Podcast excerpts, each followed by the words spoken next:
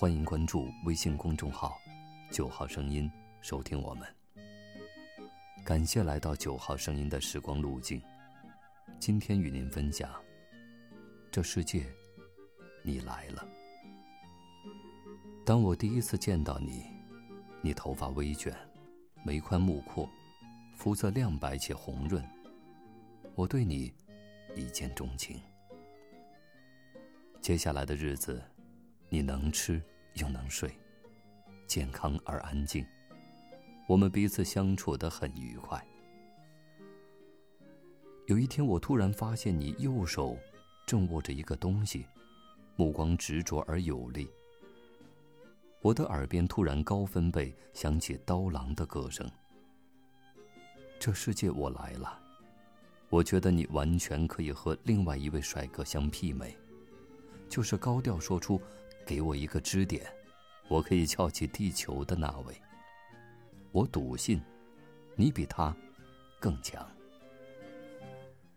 当你双手颤巍巍支撑着，憋红着脸，流着口水，费劲儿且努力的思索：我们人类自称高级动物，是不是有些欠谦虚？人家动物们生下来就会跑了。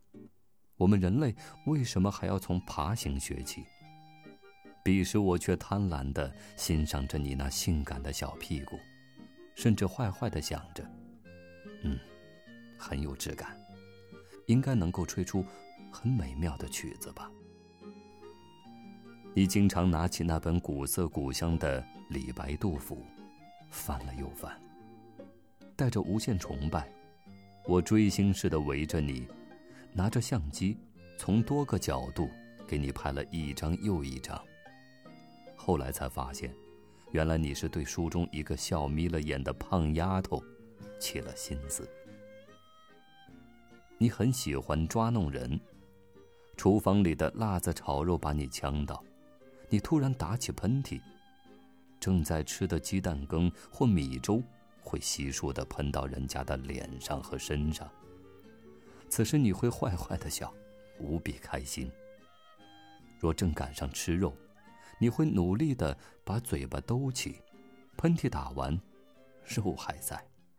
你用胖胖的小手拨弄着嘴唇，歪头研究着每个人的表情，炫耀着自己的胜利。你不会爬的时候就开始蹒跚着学走路了，可这样你觉得还不过瘾。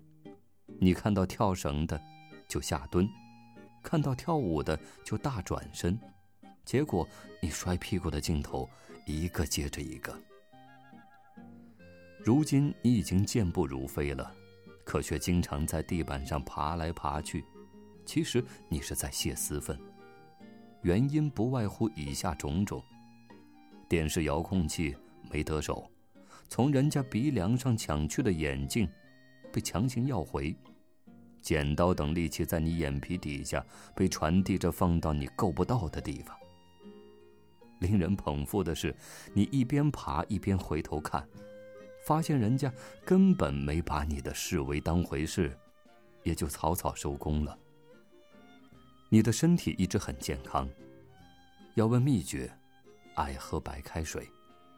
可进的多，出的也多，家里地板可遭殃了。你一会儿一作诗，一会儿一洒水，姥姥拿着拖把马不停蹄的奔走于客厅和洗手间之间，一边忙活一边唠叨：“小子呀，我们种两亩地好了，不用打井了。”你知道姥姥最爱你，你常常趁姥姥不注意，一把揪住姥姥的头发，可姥姥一点儿也不生气。笑着说：“小子，松手！小子，松手！”可你听后越发用力了，拽一下，吼一声；拽一下，吼一声，好像人家犯了多大错误似的。姥姥只好使出她的杀手锏。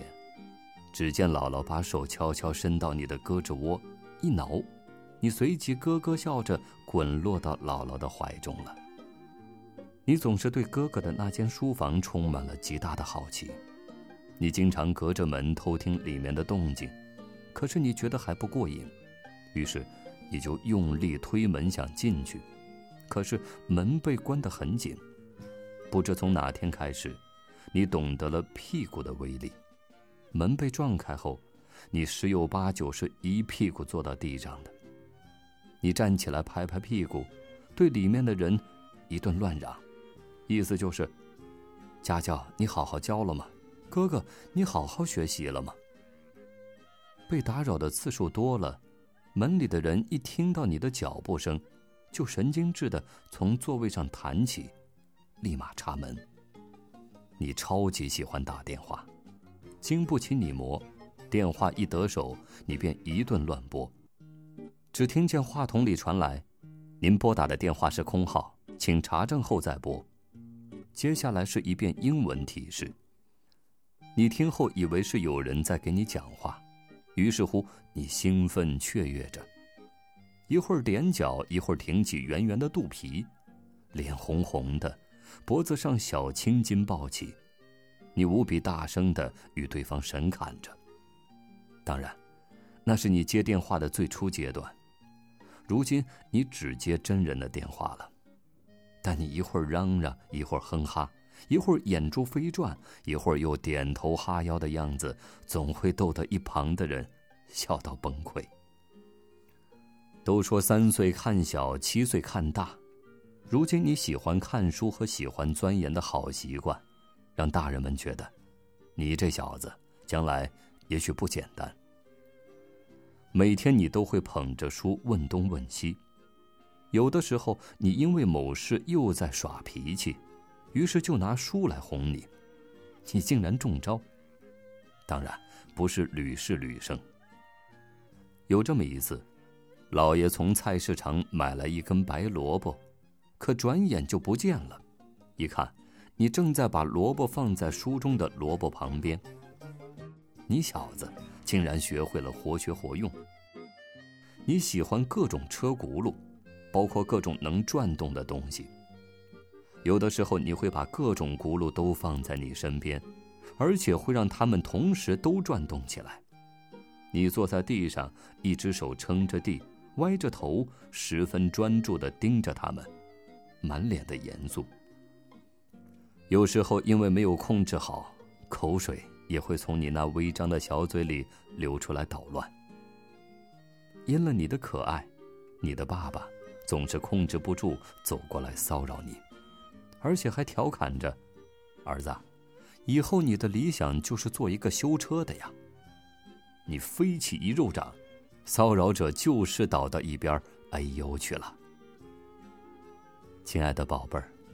此后的岁月都以影像的姿态封存在我的记忆中，待我一集一集翻给你看。